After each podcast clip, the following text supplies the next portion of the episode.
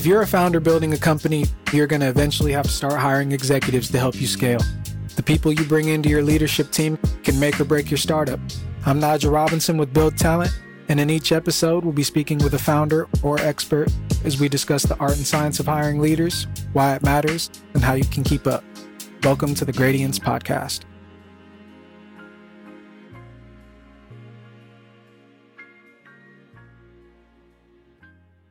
All right, folks, welcome to the Gradience podcast. I am here with Jay Fulcher, three time CEO, author, board member, advisor, entrepreneur.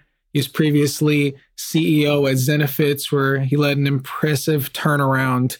They were one of the most disruptive HR companies in the space. Before that, he was CEO at Ooyala, which was an online video company that brought in the personalized cloud TV era before that, he was CEO at Agile Software, enterprise software company pioneering product lifecycle management.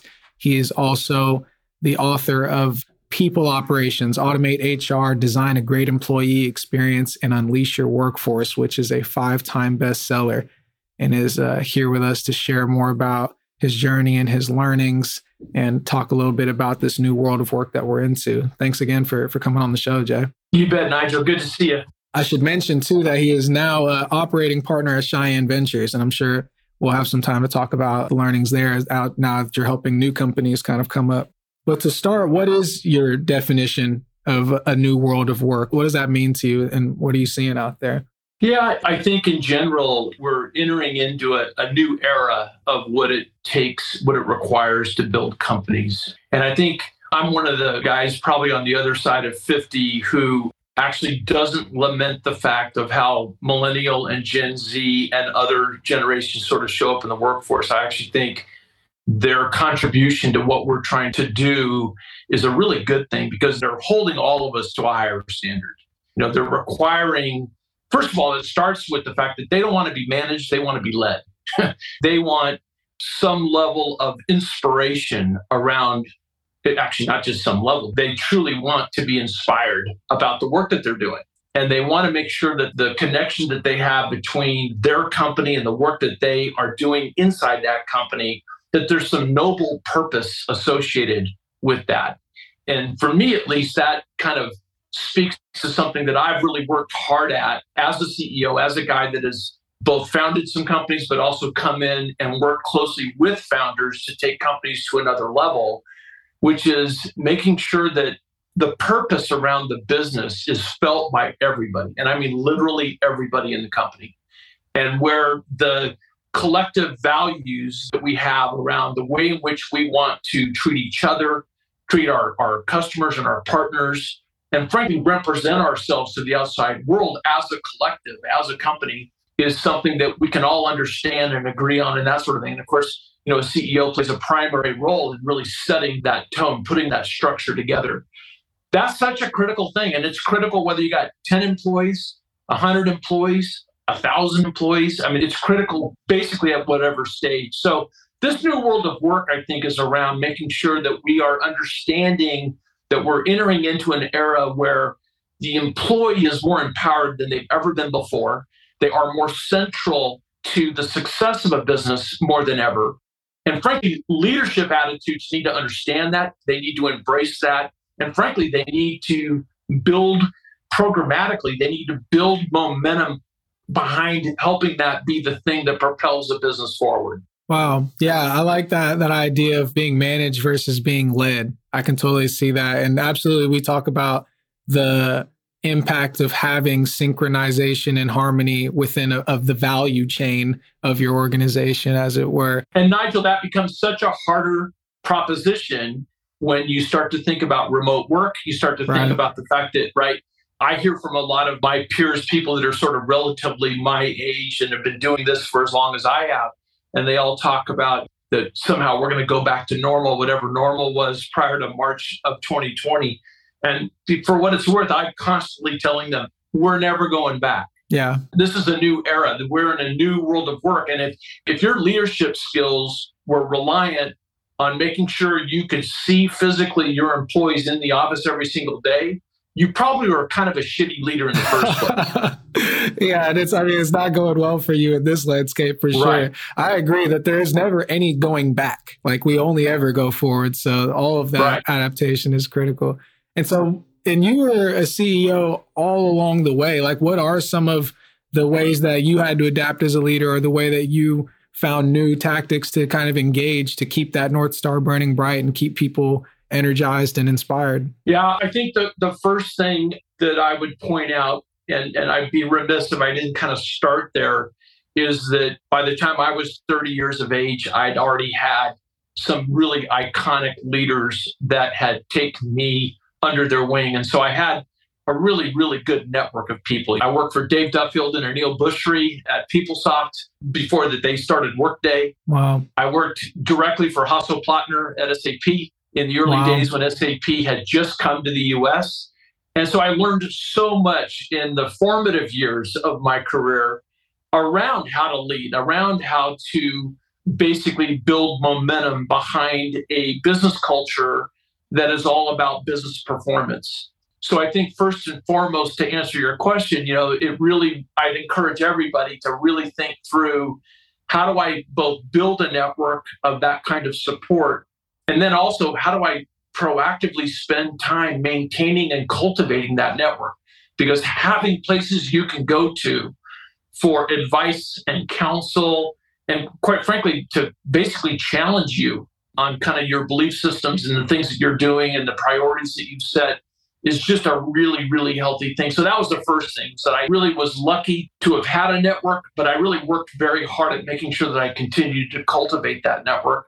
I think the second thing around just the leadership dynamic was I made it a point to be a student of business models and really understanding what kind of makes, especially in my case, a, a tech business go. What are the elements of a highly successful SaaS business and what drives those elements? And how do we kind of put the right people and the right policies and the right business dimensions in place to make sure that the business has the best opportunity, the best shot at being a high performance business.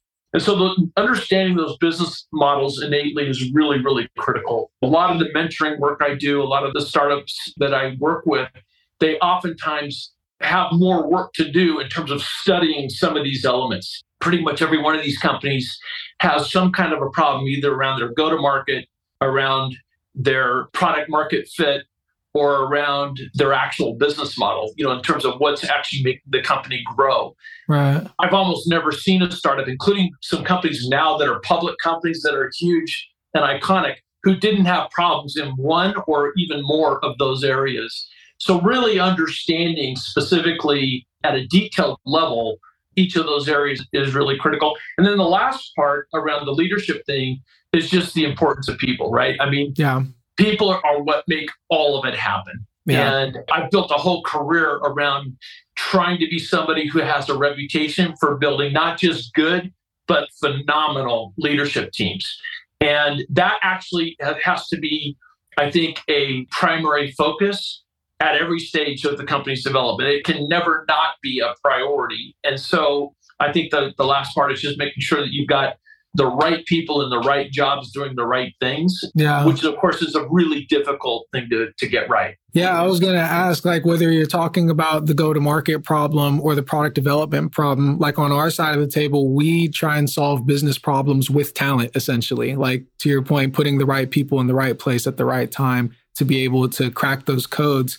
How have you seen that play out at your level of running like larger orgs when you have maybe less insight into what's happening on this side of the business or you have to relinquish a x amount of control to let them run with that. Like what do you look for to build that phenomenal team? Like what are some of the signals that you tend to rely on? First of all as you can appreciate right it's a multifaceted pretty layered mm-hmm. set of things that have to be looked at. So i'm completely oversimplifying when sure. I, I try to answer that question. But i think generally the first thing is that any leader whether it's a founder or a, an operational leader, you know, somebody that's got domain expertise and a mandate in a specific area of the business, any of these leaders really have to become, in a very detailed way, particularly conversant in all of the specifics of what's going on in these different areas. So, as an example, around product market fit, you've got to have a really good understanding around not just the value proposition, but very specifically,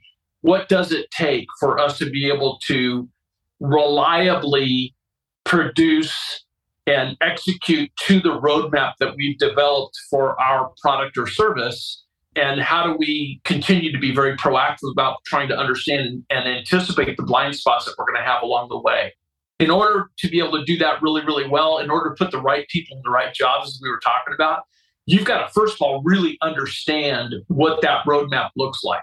And you've got to have at least an ability. And of course, there's a lot of unknowns that you can never anticipate but you've got to the best of your ability you've got to really have a, I think a good understanding of that and it can't be something that you do from a distance you actually have to be in the business and that requires a lot of interrogation it requires a lot of working with people at the most at the coal face in the case of the roadmap it's the engineering group it's the product management group and really understanding both what's working well what isn't working well how do we avoid potential problems in the future? And then also the just the reliability factor because every business right gets bogged down by things that kind of come up that you weren't necessarily ready for and that you take too long to resolve. And so this ability to be decisive is usually determined by how well are you already conversant in the details to begin with? Right. So for me in, in some of the bigger companies that i've been in pretty much every single three or six month period, my chair is pivoting to a new area of the business that I maybe haven't spent a lot of time with recently, where I'm doing kind of a deep dive to understand how things are operating, how things are working, what's holding us back, how's the organization performing, do we have leaders that are continuing to develop people underneath them, et cetera, et cetera. Wow. How do you decide where to start? Especially, you know, you're coming in and maybe things are already on fire or like the machine's already in motion. Yeah. So, in the case of some of my businesses, especially at a small stage, the business will tell you what's working and what isn't. I've been in situations where, man, we're selling a ton of software and, and we're landing a lot of new customers. And it becomes pretty obvious that it's going to come down to implementing and supporting those customers is going to be the big problem. It's not selling mm, what we mm. have. Got it. In another case, in the case of Zenefits, nothing was working right. We had a founder group there that that really, really had the business on fire, a wow. business model that was never going to scale, a customer support and customer service that was not ever going to be where it needed to be. So I had to sort of start with sort of existential issues around first of all, how do we actually keep the business afloat? How do we keep it a going concern? And it became almost a Maslow's hierarchy of needs. You know, you yeah. start with the most fundamental things that have to be in place in order to keep the business kind of where it needed to be. And then over time, one of the things that was so cool about Zenefits is we were able to go from business that was absolutely not performing and doing the things that it needed to do. By the way, based on a bunch of toxic cultural stuff that was really in a bad spot, to at the time the company was acquired, a company that was not only performing and growing and really very healthy in a lot of ways, but frankly, where the culture was the thing that actually got the company to be able to turn around. So it kind of depends on size and scale, but it also kind of depends on the level of dysfunction that's going on within the business. And as I said, oftentimes the business's performance metrics will tell you where to start. Yeah, where the where to look for the pain. That's right. That's wow. Right usually finding the pain is not the, the difficulty. Yeah. The big problem ends up being so which issue is more existential to the company's survival? Yeah. And that ends up being the one that drives kind of where's your initial focus going to be.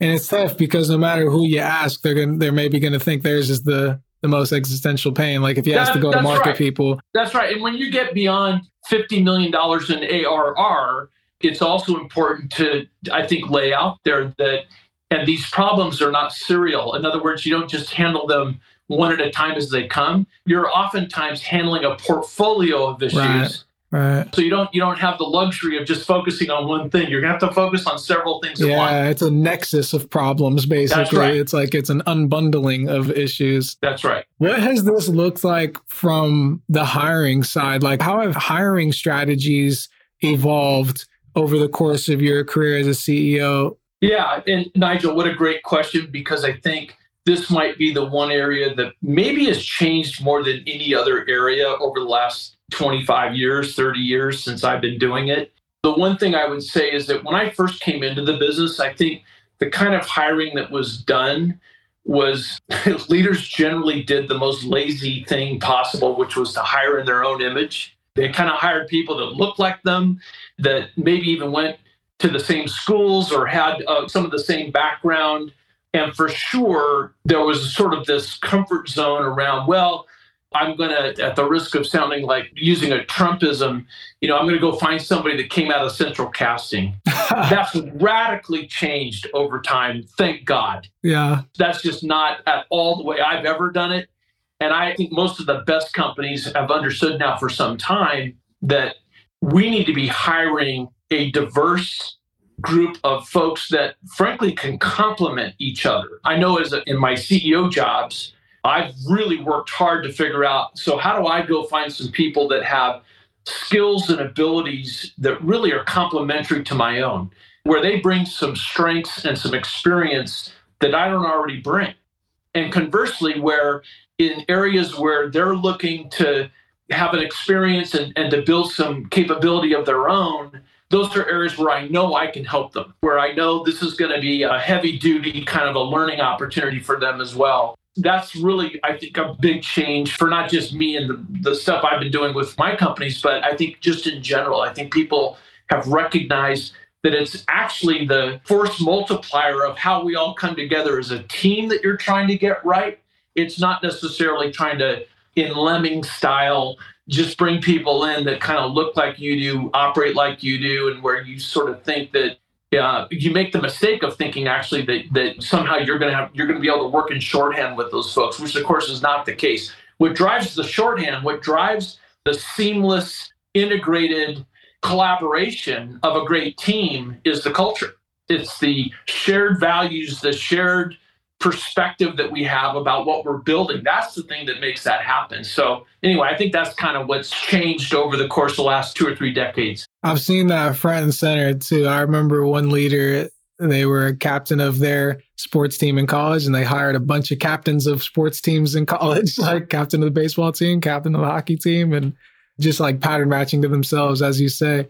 The other thing I think about here is with this new world of work, there's kind of new skills maybe or that are highlighted or more differentiated for leaders. What do you think of that? Are there different skills or are there different tactics for retention or for equipping your leaders to deal with this kind of thing? I think that there are. I think that for me, I have uh, seen that oftentimes the people that you think coming in may be best positioned to be really, really successful sometimes surprisingly are not. Right. And all too often it's an Ivy leaguer with a lot of a lot of education where in the real world when the bullets are flying somehow the experience of being in a startup is less academic and it's more real world right. and that requires a, a certain level of, of, both tenaciousness but also just mental toughness and, and an ability to deal with a lot of the uncertainty of what a startup kind of brings with it and not everybody's kind of built for that. And if they're not built for that, not everybody necessarily is even interested or ready to kind of take that on. And, and that leads to my second thing, which is one of the most important things. You know, this is something that a lot of people talk about. I actually think I think Gary Vaynerchuk does a really good job of talking about this topic, by the way, funny enough, is just this notion of being self-aware is such a critical, almost superpower. Yeah. And to the degree that you can do that in your 20s and 30s and not wait until you're in your 40s or 50s to be really aware about what drives you, what you're interested in, what you're good at, where are your blind spots, how do you marry up kind of your strengths with somebody else's strengths in order to be able to get the right overall result. Those things are critical to choosing a co founder. Those things are critical to choosing an initial leadership team and then figuring out how that team over time is going to morph and change and adapt. And basically, at the end of the day, pretty much in any company, the people that are running it three or four years in are, are going to be different than the ones that that started it initially. Right. And so being able to really use self-awareness as a superpower as something that is really insightful and i don't mean that around harping on necessarily the insecurities or the things that are not strengths. It's just more understanding and acknowledging what those things are and having it be something that you can actually talk about.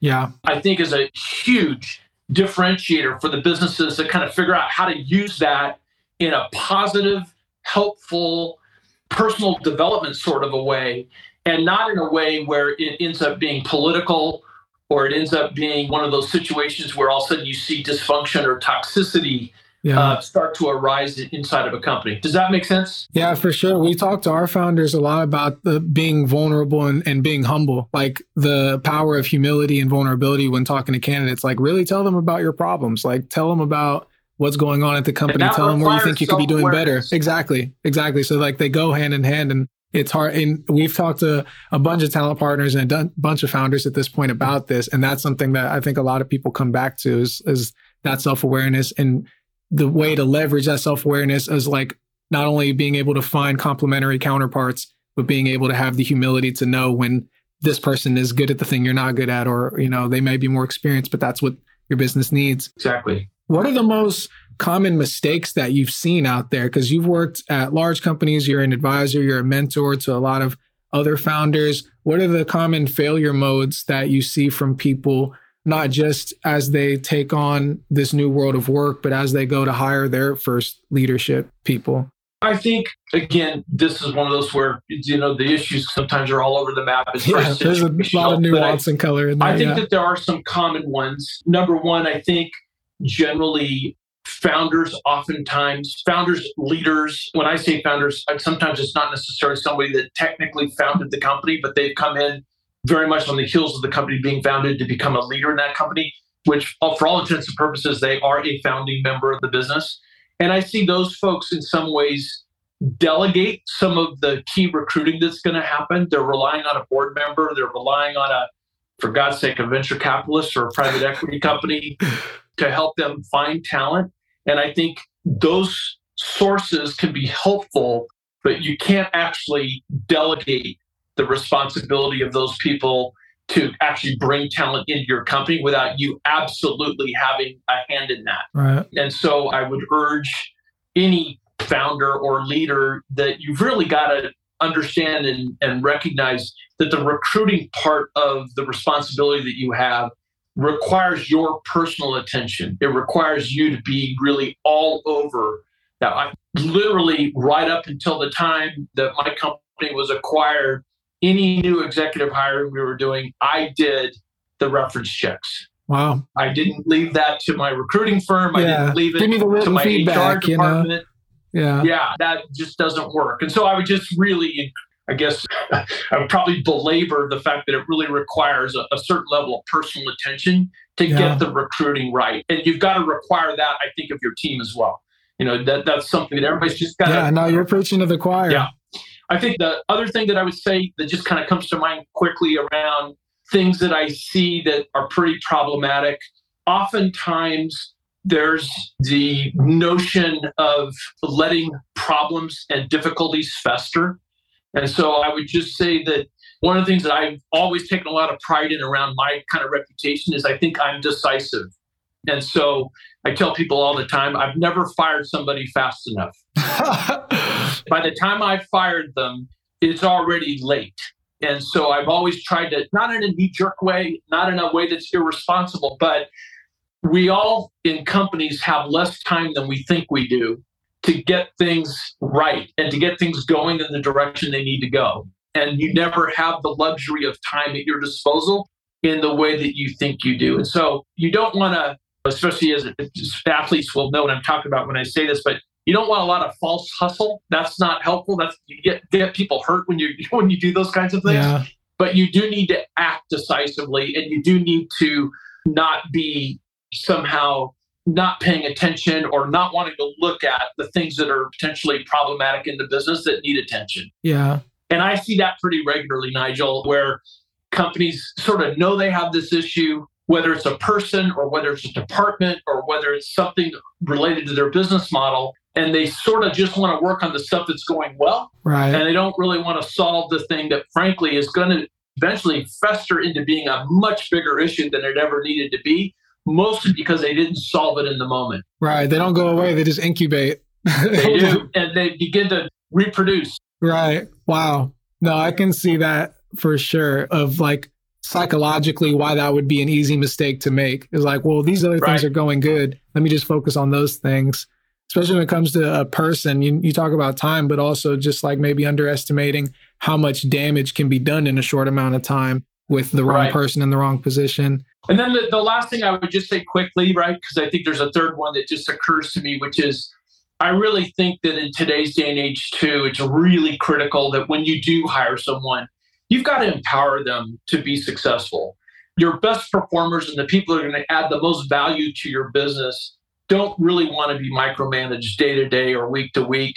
And so you've got to find a cadence, a way of working that keeps you intimate with the details and clear on the priorities. And yet at the same time, you got to give that person the room and the space they need to execute well and to do it the way that they are uniquely capable of doing it. And getting that cadence or that distance right, far enough away that that person's got the room to maneuver, but close enough so that you can be of value to them. Yeah. That's a really a critical piece. And I see that go wrong pretty regularly. Yeah, there's something that I think we've seen where if it's a product CEO, they have a little bit harder time letting go of product when the product leader comes in. If they're a technical CEO, they have a little bit harder time letting go of engineering when the engineering leader comes in.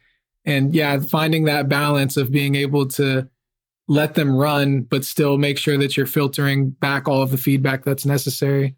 And then conversely, if you're a sales or marketing CEO, being way too far away from the product issues. Right. Wow. Because yeah. you're so focused on the go to market thing. And so so it works in both directions. You know, yeah. it, you want to be close enough and intimate enough to be able to add value, but not so distant that you actually don't even know what's going on. And I've seen that in a lot of companies over the years. Wow. Yeah. No, that makes a lot of sense that they're leaning also means if they're leaning toward this thing, that means they're probably also leaning away from this other thing at That's times. Right. Wow. Yeah, no, that's insightful. We got like 10 minutes. I want to hear a little bit about this book that you wrote. Can you tell us more about it yeah. and, and kind of what you were trying to accomplish? Yeah, People Operations was a book that I actually co authored with the CMO at the time at Zenefits, Kevin Marasco, and the Chief People Officer at the time, which was Tracy Cote. And the three of us kind of came together because we sort of felt like this was a point in time where it could be really powerful to begin to talk about the changes that are now underway around how HR is perceived inside of any organization. You know, the the old ideas about HR being the internal policy police yeah. and somehow being in some ways an obstruction to the business are so outdated and it's a figment of, of a prior time. And there's a lot of good stuff that's out there, but we felt like there was an opportunity for us to write some things that kind of talked about what we're seeing with the 35,000 customers that Zenefits had, right. who have been building in a small business context a very different model for how HR shows up in these companies, where in fact, HR can serve to be a place of propulsion of the business, right? It's a it's around getting talent into the company. It's around growing and developing that talent. It's acknowledging that learning and professional development are critical to any employee feeling great about where they work. It's typically that and their manager are the, are the biggest reasons why somebody leaves eventually. And so that's what we sort of wrote about was basically how to think about HR in a different context, how to begin to create a, an employee experience around the life cycle I just described that looks quite a bit different than a lot of us experienced up until maybe the last three or four years. And then ultimately, some of the metrics that we measure with our customers around how that approach drives business performance, right? It actually creates an opportunity for these companies to be way more successful than they otherwise would be. So that's the net of the book.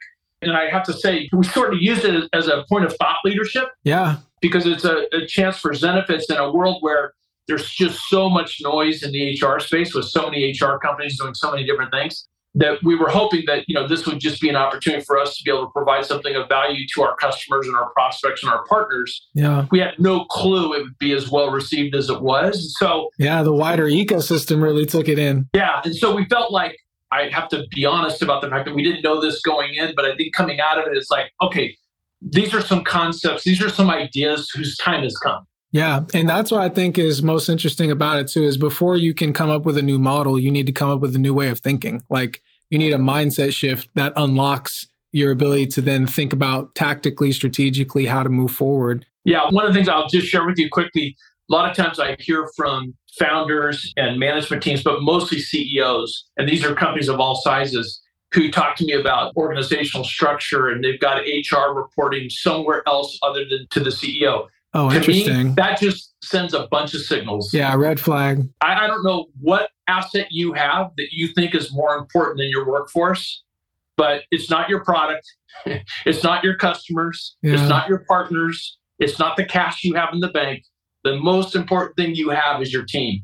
Yeah. So anyway, I, I have some strong opinions about no, that. I love that. I love that's that. That's got to go right into the CEO. That's got to go right at to the top of the organization. Yeah. And the investors and the board members and everybody else that's backing that company have to feel like they've got a very good and direct connection to the workforce. Otherwise, I think you're failing. Yeah, I mean, without the people, there's no one building the product. Without the people, totally. there's no one selling the product, etc. Totally. Yeah. Are there commonly held beliefs about this new world of work that you disagree with? I know you, you know, you've no shortage of opinions. You've taken a lot of time to think about these things. Are there are there kind of faux best practices that are out there that you think people are, are doing the wrong way?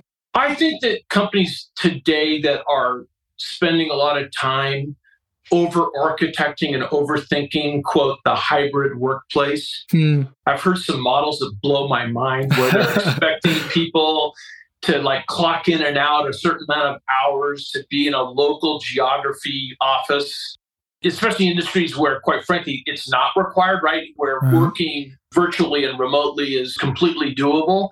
Some industries that's not possible but some industries clearly it is possible. In fact clearly it's actually been a positive development not a negative development in terms of business performance and in terms of employee retention and all, all the other things that people pay attention to. So I think overthinking some of that is a big problem. And so I'm I'm somebody that's sort of very much on the let's embrace this new way of working. Let's understand that we're going to need to develop new leadership capabilities, new leadership techniques to manage employees that we're not going to see very often, at least in person. And so I think that's kind of one area that I would just point out that I think is sort of still a, a situation where people are kind of holding on to the past versus yeah. embrace the future. Do you feel, is it that you feel like people should choose a side of the fence, like be on site or be remote, or is it just that there are hybrid models that are more and less effective? Yeah, I think there's a variety of options, and companies have to figure out what works for them. And some of this has to do with the culture that the company has had versus sure. the culture that potentially they want to have. I don't know how many businesses sit around thinking through the cultural adaptation over time that they want to have, but they need right. to be doing that. Right. And again, there's no one right answer. And I, I certainly wouldn't suggest that hybrid is not necessarily something that is worthy and, and should be considered. I'm just suggesting that some of the things that I see behind the scenes are people really over architecting the rules of the road and the policies right. around how we're going to quote unquote manage our employees. Yeah, and yeah. It's yeah. kind of back to how we started off exactly. this podcast. Rather than manage them, let's work on how we're going to lead them. Yeah. Let's work on how we're going to inspire them to do their best work. Let's make sure that they're not spending two and a half hours every single fucking day commuting. Yeah. yeah. Let's figure that kind of stuff out because that's ultimately going to get us, I think, a better work product and I think it's going to get us, frankly, a, a, happier, more inspired group of people that are coming together all the time, yeah. whether it's virtual or, or whether it's physical to be able to go get done what we want to go get done. Yeah. I mean, especially today, like you're saying, like I absolutely know people that have walked away from offers because they didn't want to commute. They don't have to anymore. Like there's another offer over here where that's not a part of the totally yeah. yeah. and so for me at least at the leadership level it's like so let's get out ahead of these issues and let's get smarter about how we're going to go attack them and for sure there needs to be some room for some experimentation we're going to go sort of see how this works along the way but I don't know that we necessarily need to over architect it. And for sure, again, back to another theme that we talked about earlier. So let's be decisive about this. Let's not yeah. just let this fester yeah. and let it work itself out naturally over time, because what that probably means is your best people end up leaving the company. Yeah, as a part of that experiment of uh, just let it work itself out. Yeah, I could see that. I used to tell my team all the time if we'll actually shut up and listen, our employees will tell us the right things to do. Yeah. And you got to have the courage and the humility, something you said earlier. You got to have the humility to spend some time listening and recognizing that you don't have to have all the answers, but you do need to listen and pay attention to what other people's views might be about how do we actually win? Because I yeah. think oftentimes, at least in my companies, my employees had a, a really good understanding of how to win. Yeah. I always think that it's really the deep listening that allows you to find the right questions to get the right answers. And so if totally. you're not doing the listening part, you're only really doing half the equation. Well said. Closing round.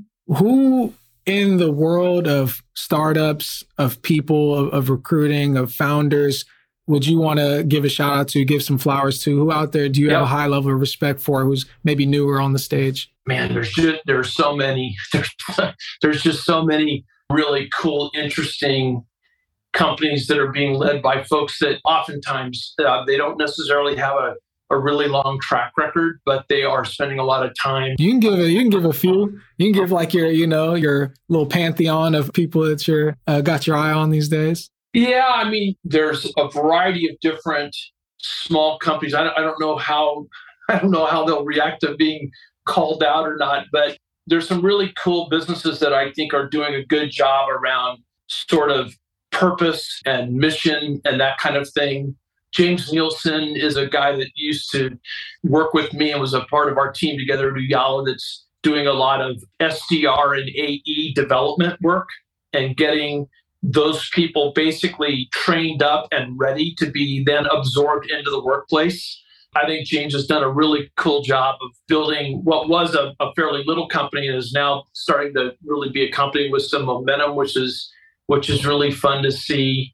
Mike Gonzalez is a guy that was at Zenefits, who's started a business that's basically helping finance teams use the strategy work and the annual budgeting process as a lever for really getting a lot of the hard stuff right about what are our priorities and where are we going to invest and how are we going to spend our time and energy. Mike started the company with his brother. I just think it's really interesting that it's not just solving an enterprise problem like budgeting or right. spend management or all the different enterprise categories we talk about, but it's really around making the strategy job for an early stage company easier. The work that we've got to do around competing priorities, because because that's really one of the key issues that really never goes away is yeah. how do we actually balance the various things that we want to go do so those would be a couple of examples i got lots of them those are good lord knows there's competing priorities especially at yeah. the smaller companies i like that a lot yeah and, and invariably you've got to force rank what matters most right now versus all the other things and it doesn't mean those other things aren't critical right it just means that at some point you got to start somewhere yeah yeah for sure and then what is a book that or podcast that you're reading or listening to right now that's really doing it for you? Okay, this is going to be a complete right turn, right? So, All but good. that's good. That's good for podcasts. Yeah. I am reading a book right now that has nothing really to do with business, but everything to do with business called The Untethered Soul. Okay, okay. It's around self awareness, it's around being able to understand this voice in your head and how to potentially use that voice in your head as a force for good, right. not a force for holding you back. I like that. It's a very good book. It's a very deep book. It takes some time to get through it, but yeah. I'm in the middle of the untethered soul. It's a great, it's a great read. I love it. It's a critical concept. I mean, you got to live forever with this thing up here. So totally, and it is your instrument, right? It yeah. does drive. I like that. How the you instrument. show up every single day with what you're doing, and so all of us need to tune that instrument. That's right. That's right. Man, that's powerful. We're also going to drop uh, Jay's book, People Operations, in the description for people who want to check that out. But Jay, this is fantastic. We got a lot out of you. We appreciate you spending the time. Yeah, Nigel, great to be with you. I, I enjoyed the conversation. Look forward to doing it again sometime. Yeah, yeah. Round two is always there. All right, Jay. Good. Thank you again. Cheers. You bet. Peace. The Gradience is brought to you by Build Talent. To find out more about us, head to buildtalent.io and make sure to search for The Gradience in Apple Podcasts, Google Podcast, Spotify, or anywhere else podcasts are found. Click follow so you don't miss out on any future episodes. And on behalf of everyone here at Build, thanks for listening.